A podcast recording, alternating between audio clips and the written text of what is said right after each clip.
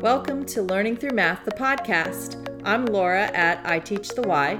I'm Karina at Mrs. Cousins 5. Our mission is to inspire ourselves and others to keep learning and improving with passion. And hugs. You can find us at learningthroughmath.com and on Twitter at Laura and Karina. Come and join us on this journey of learning.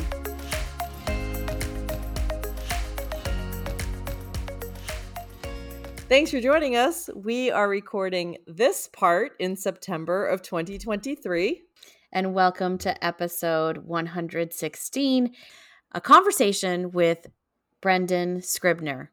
Well, first, we want to give a shout out to our members who are attended our summer book club, which was Principles to Actions. I yes. people got a lot out of it, right? Yes. And yes. what about and it you? Wasn't, I I mean it was it was a little dry. I wish that I had read this 10 years ago or whatever, 8 years ago, you know, when I first started. Mm-hmm. I feel like that would have been more beneficial, but I definitely see where just like how I see with building thinking classrooms like so many things are resolved because of it like it, things that come up you know like there's so many connections to other books like rough draft math i see how that fits into btc mm-hmm. and mathematical mindsets you know all the things that we've read afterwards i'm like i see how that all fits and combines. So this principles actions really was like the beginning that's, and everything ex- right? Yes that's exactly like, how i feel like this was the the first book yeah. and now like all the other books came from this book yeah. Yeah. So way to so, go N- NCTM. right. And I I do like it, it was it was a lot of things that I can already see or I, that I'm already not doing but not, but tackling those kinds of issues or ideas because of the things that I know know now. Does that make sense? Right. You know. And yeah. if you had read this, you know, 11 years ago, you would have had that foundation for yeah. all of these things now, right? Right, right. Yeah. Yeah. So it wasn't like like oh wow that's a new idea or new thinking or I hadn't thought of that. Like a lot of it just I guess just affirmed what I've already known and what I already do. Right, but good instruction. If you would have read this, you know, right, 10 years ago, I would have been like, "Oh, wow. Yeah. This is yeah. great." Yeah. yeah. But but again, I feel like those people, those teachers that aren't in our camp, our school of yeah. thought, right. need to read this book as I their mean, jumping off point. And I think that every new teacher should read this book. That's what I'm saying. Right? Yes. Yeah. Um, you know, teachers that are just coming out of college and uh, getting into it. I mean, this should be a college read. For sure. You know, where's where where has this book been? Um, so yeah. Yeah, at the higher ed. Right. Yeah. I agree. Yeah. Yeah. Well, and we also want to thank our members that came to our little book tasting that we had. Yeah, that was so fun. We'll have to do that again. Was that in August? I feel like that was in August. It was. Okay. Yes. yes. the months have just blended. and because it's been of that, whirlwind. I I only bought one book. So, yay me, right? Yes. Yeah, it was Street Data that um ah. that I had bought. Yeah. As well, a recommendation, yes. Yeah. I know. All right, Karina, give everyone the news about our fall book club. Okay, well, since we are talking about book club and since we are thanking everyone for being a part of this one, we want to cordially invite you to our next book club, which was actually a recommendation as well in our book tasting. And so we will be reading Productive Math Struggle, a six point action plan for fostering perseverance by John Sangiovanni, Susie Katt, and Kevin Dykema. Who's the current president of NCTM. Nice. Yeah. So yeah, I, I've heard great things about this book. Um, and I'm looking forward to getting into it. You know, I'm going to have to talk to John because I I was writing in my little shorthand for show notes. I was like, "Oh, put PTA principles to actions, productive math struggle." Really, John? Really? Do you see it yet, Karina? No. PMS. Oh. oh my god. I did not see that. Oh my god. Uh okay. I think he's going to appreciate that if he didn't Oh already my know God, that. That's so funny. because I've met him, I think like three times, and he is hilarious. And I just uh, listen. I'm gonna tag him on Twitter for this, and hopefully he's gonna so listen to this episode. Yeah. Um, Oh my god. Yeah, yeah. what do we how how are we gonna shorthand this? We usually always shorthand. I guess it's gonna be PMS. I, I guess I mean it's productive math struggle. it is. It is. Oh my god, that's so funny. Okay, I have a reflection for this week. Uh, this past week, and my friend is okay, but she was in a car accident. oh no. and um, I got the phone call from her Wednesday morning, right before school started. She was on 95, middle of an accordion. It just, Oh. yes. So she's our teacher that does the three accelerated math classes at our school. Oh gosh. So it's not like a sub could just walk in. I mean, first of all, there's no plans. Like it, you know, she's she's got her own thing, and and any day that she's out, I sub for her, right? right. And thank God, the day before, I had texted her, "Hey, have you given grade three their math test yet?" Or I asked her Yeah, yeah, yeah. something, and she was like, "No, not yet." And and the fourth grade are going to take it tomorrow, and um, I knew, that, and I think she said the fifth grade took it today or something like that. Whatever it was, two Yeah. out of the three classes needed to take a test on Wednesday. I was like, "Yes," you know, that way I didn't have to like Wow. scramble for plans. But one of the classes I taught, and I, I don't big blur. I don't even remember what what it was. Oh, you know what? It was the fifth graders who were taking the sixth grade stuff. They had already taken their test, and they were starting their rational numbers unit, and it was about integers. Now, Mm. Karina, ask me the last time I taught integers. Uh, when did I teach middle school? 20 something years ago. And of course, I taught it all procedurally back then. And Correct. then, yeah. I've learned about using the two color counters, right? Yes, yes. However, their class was like the second period with I had zero prep time. So Okay. I'm literally saying to myself, please God, help me remember what to do with these integer chips because it's been a hot minute since Yeah. I I mean, you and I did it, didn't we? At, at a tape like my dining room table one day years ago. Yes. So the first question, I totally messed it up with the integer chips, but that's okay because by I think it was like the second or third one, I was like, huh, maybe I did the first one wrong. And Yeah. which which I did. But it, it was basically finding the difference of the morning temperature, which was in the negatives, to whatever the Fahrenheit was. And it was degrees Celsius. So we had a whole conversation about Fahrenheit and Celsius and all of this. Right, right. Because we don't use Celsius, right? That's Correct. Well, metric. Yeah. Yeah, Right. exactly. You do, but we don't. Yeah. Uh, I get through the lesson, and uh, about half the kids on their way out thanked me. Oh.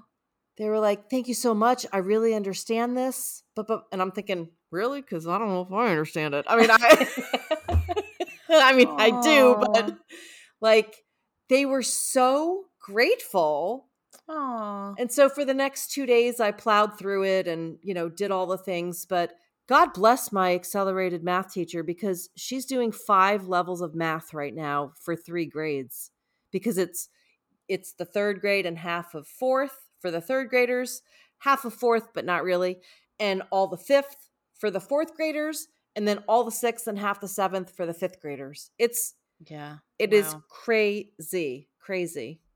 Yeah. But Wow. I, my reflection for this week is that uh, just to bring back 13 rules that expire. Oh yeah, Because one yes, of our let's bring- favorites. let's bring that back because I this year more than any other, I don't know. Well, I think I know why. yeah, I, have think I know why. I think I, I have-. I have a hy- hy- hypothesis about why, but um I'm pretty sure that in I have to go back and look, Laura, you're going to confirm this for me. It does talk about calling them flats, rods, and units, right? In that in the book uh, or in the article. Um, I think so. I, I think that's where I've seen it. Or maybe that's where I asked Sarah, why are you calling them ones, tens, hundreds? I think it's the opposite of what you're saying. Okay. I think okay. it said so, but ones, it did, tens, hundreds. It did have us. It did have us talk about it, right? Yes. When we when we read it, so that's why I'm remembering it. Um, let's talk about the importance of calling it a small cube or a unit and a rod and a flat. And I know exactly cube. where you're going with this because I had I, those lessons this week. Okay, so I I did not I did not know how hard it was going to be this year because I have not seen this before. My students are used to calling the small cubes or the units ones. ones. Yep.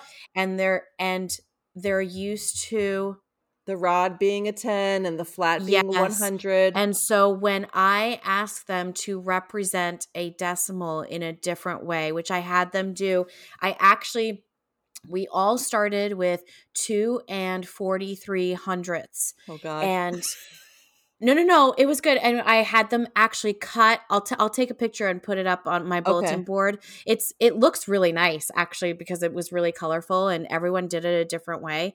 And it was the create, I mean, the creativity, right. That it lended itself to was great. Uh, some of it took a little bit longer, but we because of course I had one student with that was like, I'm going to cut them all, and so I have uh, um oh. hundreds, right? Oh. So that's fine.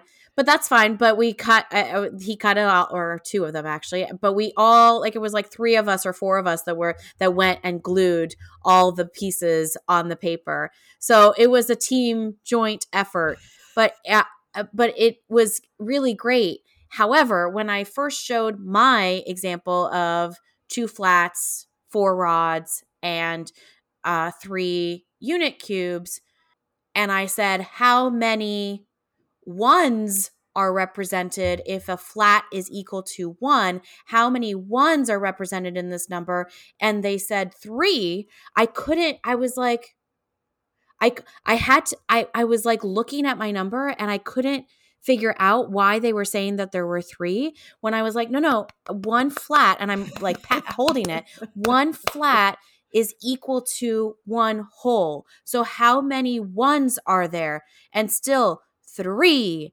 And I'm like, what are you guys ta-? and I had to like back up for a minute because they had three hundredths and they were calling that three. Yes. So they kept saying three and I I couldn't yeah. like my brain wasn't getting it why they were so confused. But that is why. Mm-hmm. Because now you're you're naming the model on on the place value. And when that model changes mm-hmm. they can't they don't see it. No. So oh so that was a great moment of um, okay this now has to be a conversation with some of the fourth grade teachers. But it, um, it has to go all the way down. It does. It does. But especially i think fourth grade you know can start because they're they they discuss decimals. So it should be something that they've seen in fourth grade. But um, third um, and second, they need right. to say, yes, if this is worth blank, how much is this worth? Yes, like it's 100%. all about the representation, relationship, the yeah. relationship of the base ten. It, it yes. really is. Yes. Yeah, I started that so, lesson saying, "Your teachers have lied to you. Sorry, but today."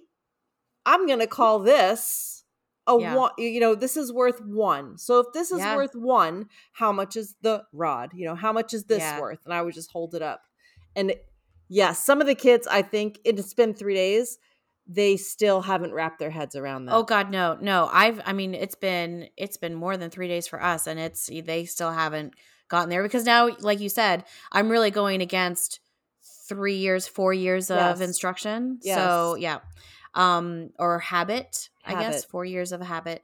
So I but I did approach the the new teachers last year and one of them was like "Ooh, is are my kids saying that?" And I said, "I don't I don't know. I don't know which ones right.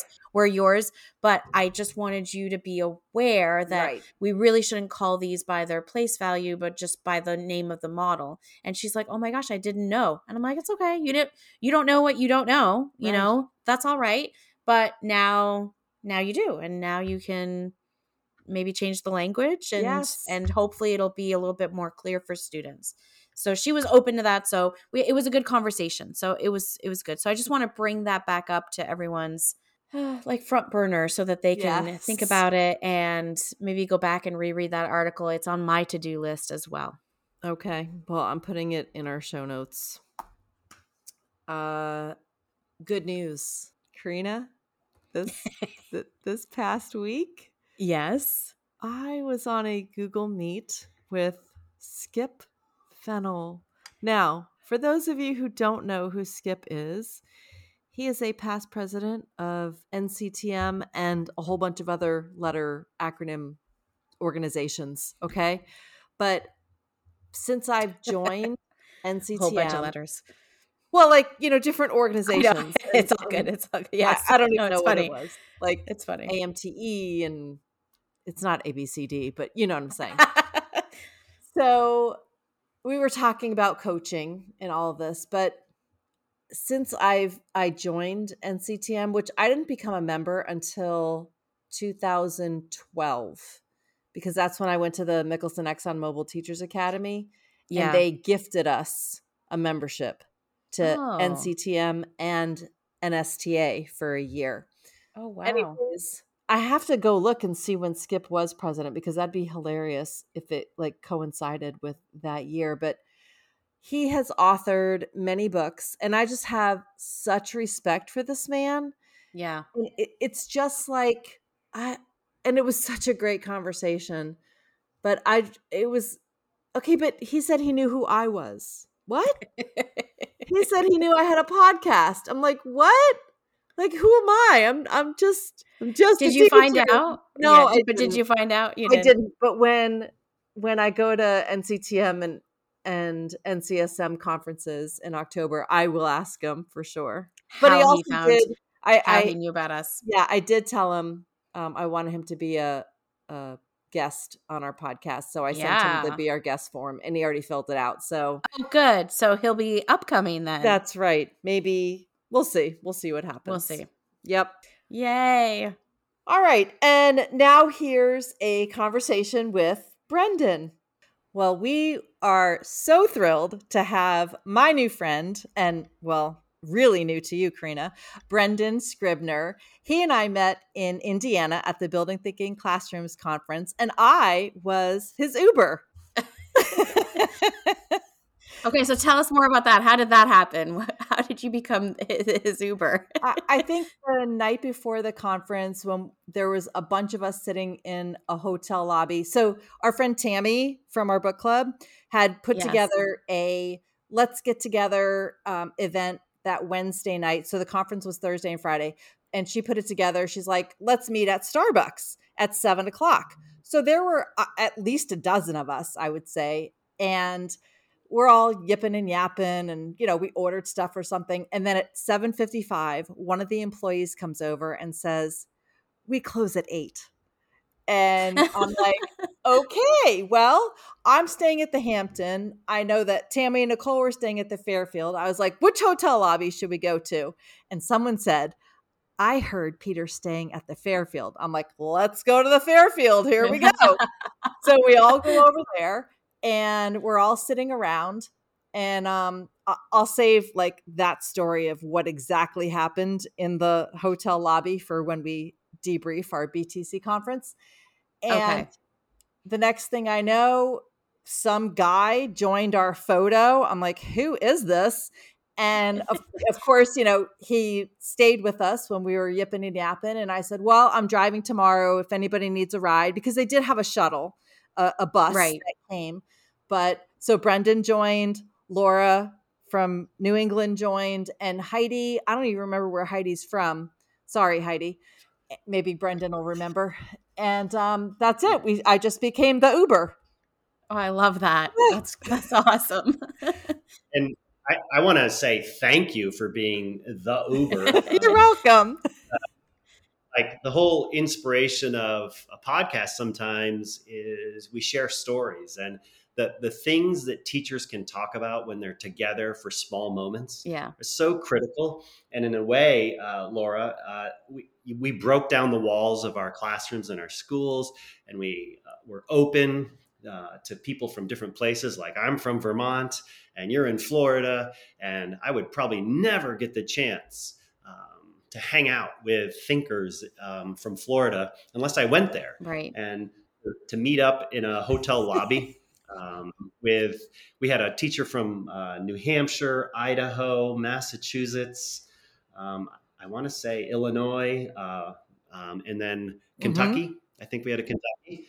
Um, and this amazing group of educators, all for one purpose, right? Uh, and that's about thinking. And so it was so great to have you as uh, an Uber driver. Well, not only was it Uber, I think we did great PD back and forth on the way to the conference and on the way back. Like we would debrief the sessions right. or, you know, we'd go off topic onto something else. Like I felt like, didn't we talk about that, Brendan? That that was like one of the best PDs we've ever had in the car. yeah. And consolidating our thinking. Like we all yeah. went off like octopus tentacles into the uh, sessions and we uh, frequently were in different sessions and or leading our own or leading a roundtable um, that Keep Indiana Learning, Learning Conference was just spectacular. And then coming back together, um, I didn't have to attend other things because I could get the five to 10 minute summation that you offered or, or that Laura offered. It was so great. Yeah, other Laura. That's awesome. Yeah. like we have other Karina. yeah. So, Brendan, go. tell our listeners all about you.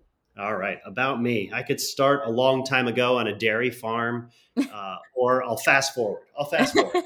I'll talk about my teaching self. Um, as a teacher, I taught for 25 years, uh, sixth grade, then fifth grade, then fourth grade. Uh, the last 20 years, uh, 22 years in fourth grade. Uh, really found a niche there. Um, myself as a teacher, an interesting thing happened to me, a pivot point happened to me as a classroom teacher. These exemplars performance task came into my life. and the exemplars performance task came into my life. Um, I, here I was as a new teacher. Everything I did as a math teacher was procedural. Mm-hmm. I was I was looking for students to mimic. I would do something, uh, they would do it, and then we would s- summarize how close did they get to my uh, expect expectation of mimicry.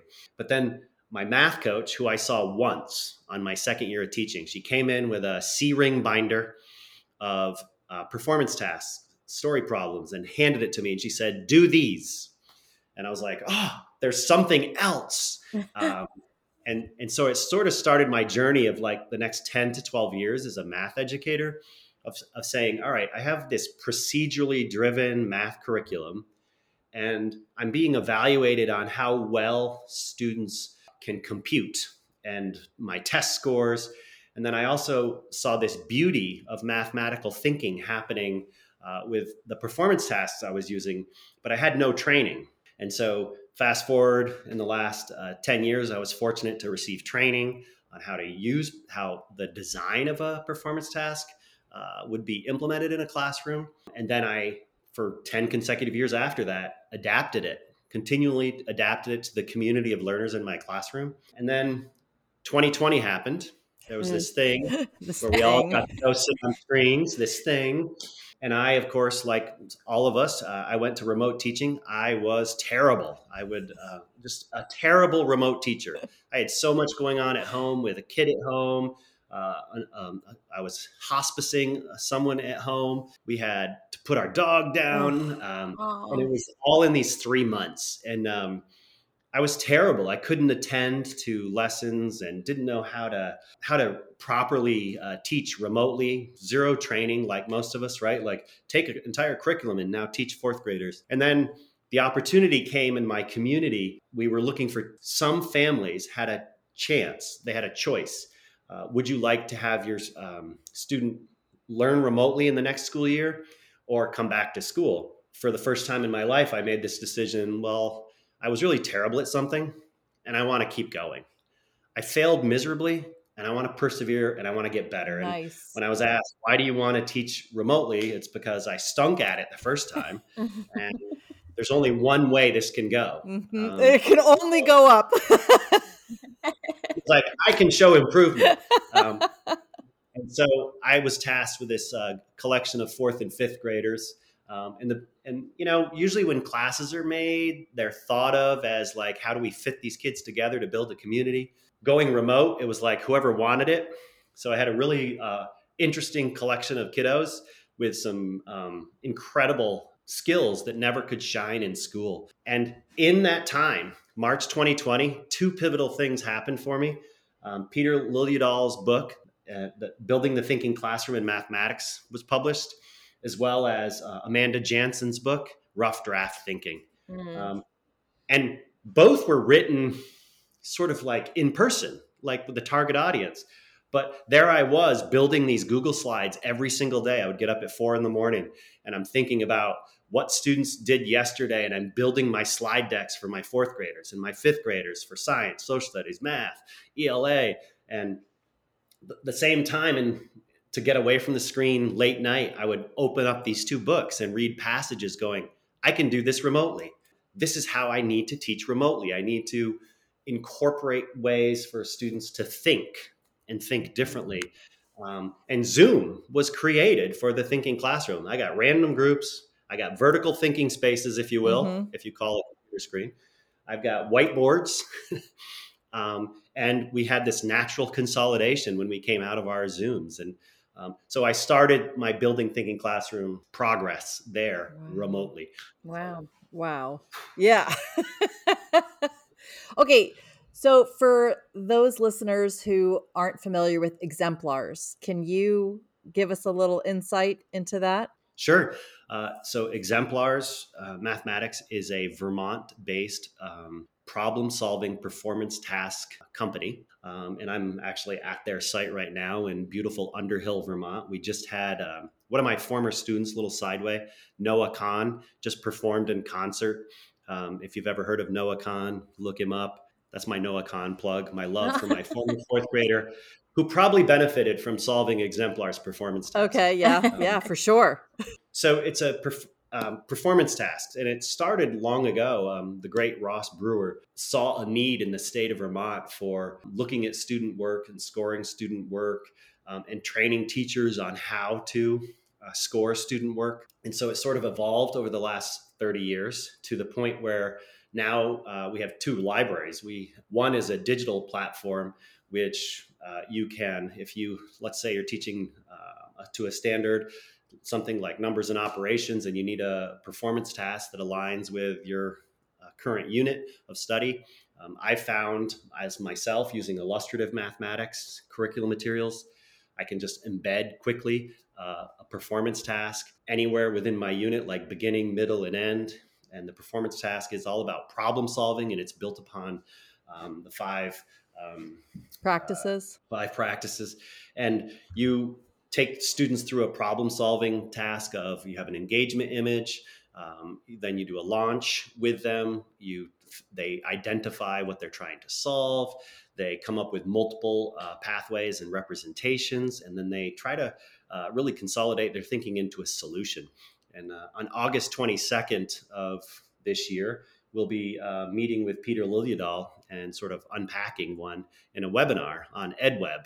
Um, so we're, we're really trying to make sure um, we take these performance tasks and think about how can they enhance a student's mathematical journey? How can they improve student thinking? Um, and the thing that I love about them is there's this natural, rich classroom discourse that happens among the students and so talk moves um, and moving to vertical surfaces where students are engaged with coming up with multiple ways to solve the same story problem. And then how do we as a class use Peg Smith's great work and the five practices to sort of try to consolidate and which is right up um, with how Peter Liljedahl will have us consolidate and choosing. Uh, I think he uses the phrase consolidate from the bottom, mm-hmm, or we're mm-hmm. leveling from uh, where most students are to engage more students. So we select those three pieces of work of the performance task, and then we annotate and discuss, and students talk about um, the difference with a solution. And what I really love about the exemplars performance task is you can start to see a progression of mathematical thinking Uh, you might see one student use a number line. You might see the, another set of students using an array. Another student might have a T table. And then it's I, as the teacher, can piece those together for the mathematical story. And the reason the exemplars tasks are great is we have worked examples that are scored. We also have a preliminary planning sheet so when I'm entering a task, I can use that preliminary planning sheet as a lesson. I have vocabulary, the content, I have the math practices, I have the standard, I have possible solutions. So I've already thought about the five practices before entering the task. So mm-hmm. that's awesome. Well, the questions that I wrote down, Karina, he's already answered. So yeah, I know. I was like, what are they? How can they be connected to BTC? okay. I know. Tell us more about the work worked examples if you could so the worked examples are actually student work samples mm-hmm. so uh, when exemplars uh, began one of the moves in the state of vermont was to score student work mm-hmm. and so we would have these really large gatherings led by our math guru in the state of vermont deb armitage and Deb would train teachers. They would come together with these student work pieces and they would learn to calibrate the scoring to a rubric. And so they would do like these week long sessions of scoring student work. And as they score for problem solving, communication, uh, reasoning, and representation uh, and connections, they would um, come, come up with the criteria which built the rubric so that they could score. And then, so we have uh, a, a library of worked student examples that showcase them at four different levels the novice, apprentice, practitioner, and mm. scholar. And the beautiful part about those worked examples is they stem from this library of tasks. There's over a thousand in the K 8 library, thousand tasks. And the tasks are uh, built with three levels. And so you can think about building thinking classroom, mild, medium, and spicy. Right. Uh, you can enter a task at a mild, and or a student might choose a spicy but you as the teacher can decide i as a fourth grade teacher always used the spicy my students i just gave them the highest challenge possible at all times like i'm setting a like a john hattie-esque uh, high bar high expectation high and we're going to do this together yeah. um, to the point where they are doing it independently. So I, obviously in those tasks it would show like the common misconceptions and things that may may like stump students where they have the most trouble. Yeah and karina that's what's great is uh like if i if i'm starting a task in any curriculum right i often i don't have worked samples. Right. And i can start a task by just giving students a solution that's like a novice and i could ask them what's the next step? What advice could we give this fictitious learner? What more could they add? What what's the next representation that would make sense? And you can actually teach from a student lens from just the work samples. Right. I love that. Yeah because that's what i i feel like i don't have enough of that right? Examples student created examples student work so that I, we can have a conversation of okay where's is this correct is this a correct solution is this an efficient way to solve the problem is there a more efficient way you know have to have that conversation i think is really powerful for students so i, I love that it includes those things yeah, and it's it's it puts us as the facilitator of learning mm-hmm. in an interesting spot, right? We have to have an understanding of our grade level curriculum. Yeah. To have an understanding of the grade level before and after and that progression. And so I can you can use a task to elicit that from the students. Right. Like some students will, will still be using additive reasoning for a multiplicative problem. And that's okay. And then in the consolidation, we can show it and show exactly what you said, multiple ways. And also, there is a pursuit of efficiency, right? Like, yes. The, most people are driven by an ask for efficiency. Um, and I know um, as a fourth grade teacher, my fifth grade friend would always say to me, Brendan, it takes them like an hour to solve the problem. And yeah, they solved it nine different ways and they were all correct, but can you get them to be more efficient?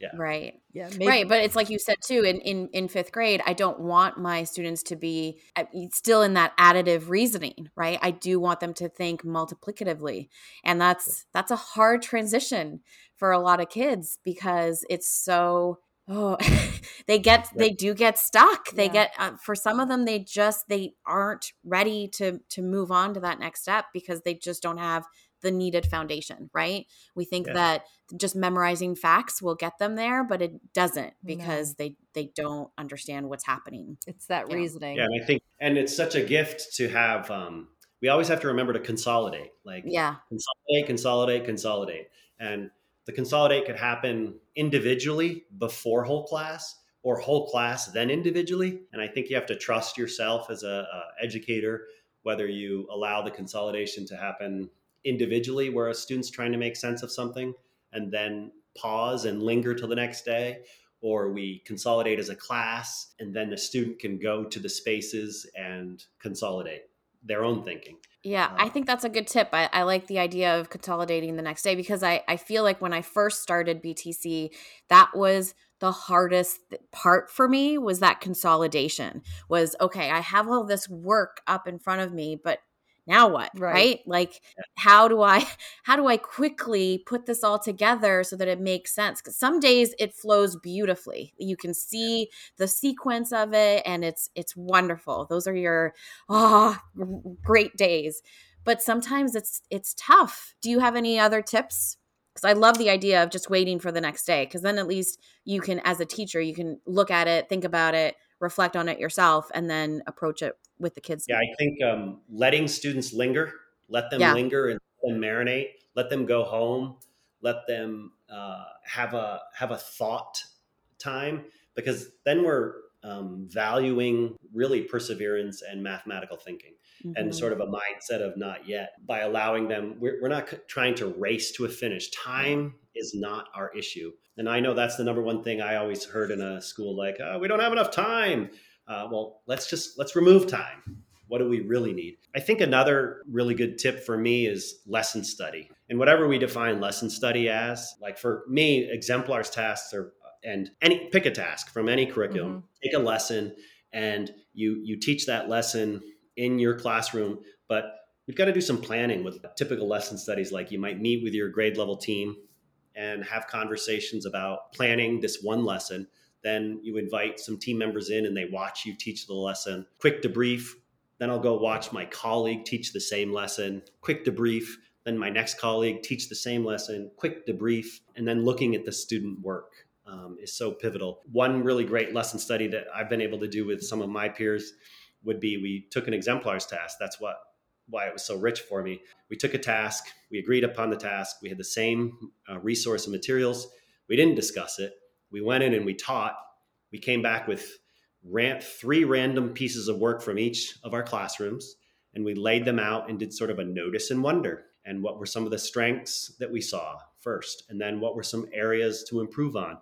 And then we pulled out of the task and looked from above and just said, what instructional moves can we make? And we clearly saw like one uh, one group wanted to underline keywords and highlight keywords in a task.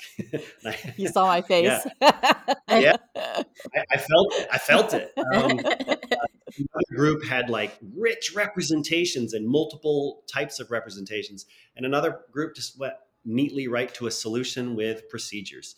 And because there were five of us, we had this rich cross section and we talked about what do we value as a fourth grade team and mm. uh, it was a like a seminal moment and i only wish that we could have done it more right but we ran out of time, time. Mm-hmm. you know i'm because that took yeah that took an hour so yeah and i was going to say I kind of did this with the second grade team this past year because one of the standards is about comparative relational thinking, even down in second grade and I had them use an open middle task after they, you know, had taught the lesson and we got the results back from their assessment and it was like super poor. So I was like, all right, how about let's try this? And we again, that's what they did. They went back into their classrooms, did their own thing. We came back with their work. And gosh, I didn't even think about calling that lesson study because I think it's so, you know, supposed to be so formal and, you know, go into each person's room and everything. And again, who has time for that? But yeah, I feel like, yeah, I have done lesson study and more than once. So thank you for saying that. Yeah. Um, I have two other questions for you. Yeah. Since you went to the BTC conference, and this might take you a while to think about, But what was your biggest takeaway? Or if you had to name two, because I know just one would be hard from the BTC conference. I think my first takeaway is keep Indiana learning. Melissa McCain and all of the team, Lena, Jeff, uh, the, the people Courtney, behind it, Courtney, yeah, yep. Amanda, that they, they built a teacher focused conference that had, I think it was over a hundred sessions oh, led easily. by teachers. Easily. And I have never been to a conference that spoke a teacher voice in this way. Um, I've been to NCTM, uh, ASCD, and NCSM, and if you look through those programs, you're going to find published author, published author, professor, published author, based on the research. Research suggests. But at BTC, it was about practitioners who were out there trying things. And I think that led me to this takeaway of this thing is a movement and it's not going to look the same. And I can walk in, I could walk into a session, I would learn one thing and I would take that one thing and I'm ruminating and I go 15 minutes later to another session and my one thing would start to reshape. Um, and that one thing by the end of the day has been molded. And then I hop in my Uber with Laura, more things, and and all of a sudden something coalesces. Um, like I need to move my boards closer together. Um, simple little things are how I launch my task where do I stand? Mm-hmm. Um, you know, walking up with a marker and circling something and going, ah, and walking away. So I think it, it was because of the voice and the way that it was built, like the fireside chats, the round tables, um, the, the, the podcast was, it was just beautiful to watch Courtney and work at work. The panel discussions to me were the, uh, when we had educators talking about BTC, and then when we had the opportunity to listen to Peter and his team mm-hmm. talk about it back to back, that was such a profound, it was like the exclamation point at the end of the sentence. Right. Mm, right. Wow. And so that's my one takeaway. Okay. Do you have another one? Yeah, I think my other one is just community. Mm-hmm. Um, oh. again, you know, to strip down the walls. It was perfect timing for me, the end of the school year, to go to Indiana, middle of nowhere. Middle of nowhere. Um, where slightly hazy, maybe a tornado warning. Yeah, um, that that happened. Yeah, and just to be in a immersed in a community. My my classroom, I've got my students, I've got my grade level colleagues. I can knock on their door, poke in. But here it was like everybody was there for one reason. Mm-hmm. I loved it. And so, can you tell us what's coming up for yourself this school year? So yeah, I I am taking a leave of absence from after 25 years, and part of my inspiration was things like building a thinking classroom. Are there other ways to think about this, Brendan? And so I'm taking a year and I'm working with Exemplars Mathematics in Underhill, Vermont. I also facilitate training sessions for teachers with illustrative mathematics. And in the course of this coming year, I will be presenting. See, I presented at Building Thinking Classrooms in Indiana. I'm going to present at the New Jersey State Conference. I'm going to present at the New England Math Conference in Portland, Maine. I will attend NCTM in DC and NCSM. And I and for the first time in my teaching career, and I hope every teacher can do this, I wrote proposals for the first time to ever to speak at conferences. I wrote seven. I got into all seven. Wow. Wow. yeah, I had to turn down sessions because I can't afford to go to Palm Springs to see and to, to the South Conference. Um, I couldn't afford to go to Michigan to their state conference, but uh, up in the New York State. And I think the world of math is hungry for math educators like those who were in Indiana. Step outside of our comfort zone, get in front of a room full of teachers, and just share a little bit of our math story and something that works for us it doesn't have to be perfect. It can be, as Chase Orton will say, you know, it's unfinished and imperfect. imperfect. yep, a little plug for Chase Orton. Yay, Chase! And, yeah, you, you know, we're all on this journey, um, and just being in a room with other teachers is probably the greatest PD. You know, grab what's it? Peter said, grab a buddy, grab a board, and do some math. Right? Exactly. Oh my gosh. Well, next for. Thank you so much for coming on to our podcast and giving us your time because we all know time is valuable. Um, I will see you at NCTM and NCSM. Which one is first? NCSM? NCTM this time is first. Okay. October 25. Okay. Well, and then the next BTC conference isn't that in Arizona, right? Yeah. Isn't there another one coming up next summer? Yeah, I think our good friend Kim Rimbey is in Arizona, so maybe she'll be sort of featured um, in all of her great work with like KP Consulting and her. I don't know if you've seen her ten frame, uh, ten tile kits, but they're pretty No. fabulous. no, I I'll have have not. I'll have to reach out. Okay, Yeah. awesome.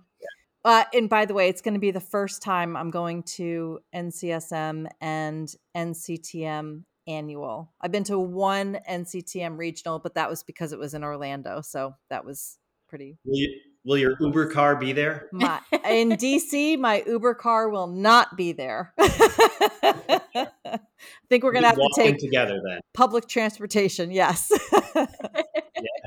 See some sights. Awesome. Well, Thank- yes, thank you so much, Brendan. This was a this was a real treat. Awesome. It was a pleasure to be with you, and maybe we'll do this again. Sounds good. Absolutely. Okay, listeners, I don't think I uh, we told you this, but I think we recorded that in August or September. no, it was July No. or August. Was it July? I think it was July. Yes. I think it was July. Yeah, that we recorded that episode with him. Great, great conversation. yes. And so here's your challenge for this week. We want to know what's your favorite talk move. Make sure you tag us on Twitter, which we have forgotten to say for the past other two episodes for season four. And we can't wait to see what you say. thanks for joining us. We'd love for you to subscribe to our podcast and give us a five star review on your favorite podcasting platform. We invite you to join the conversation on Twitter by using the hashtag Learning Through Math. We'd love to hear your feedback. Make sure to tag us at Laura and Karina. It's always a pleasure to talk to you. To you too.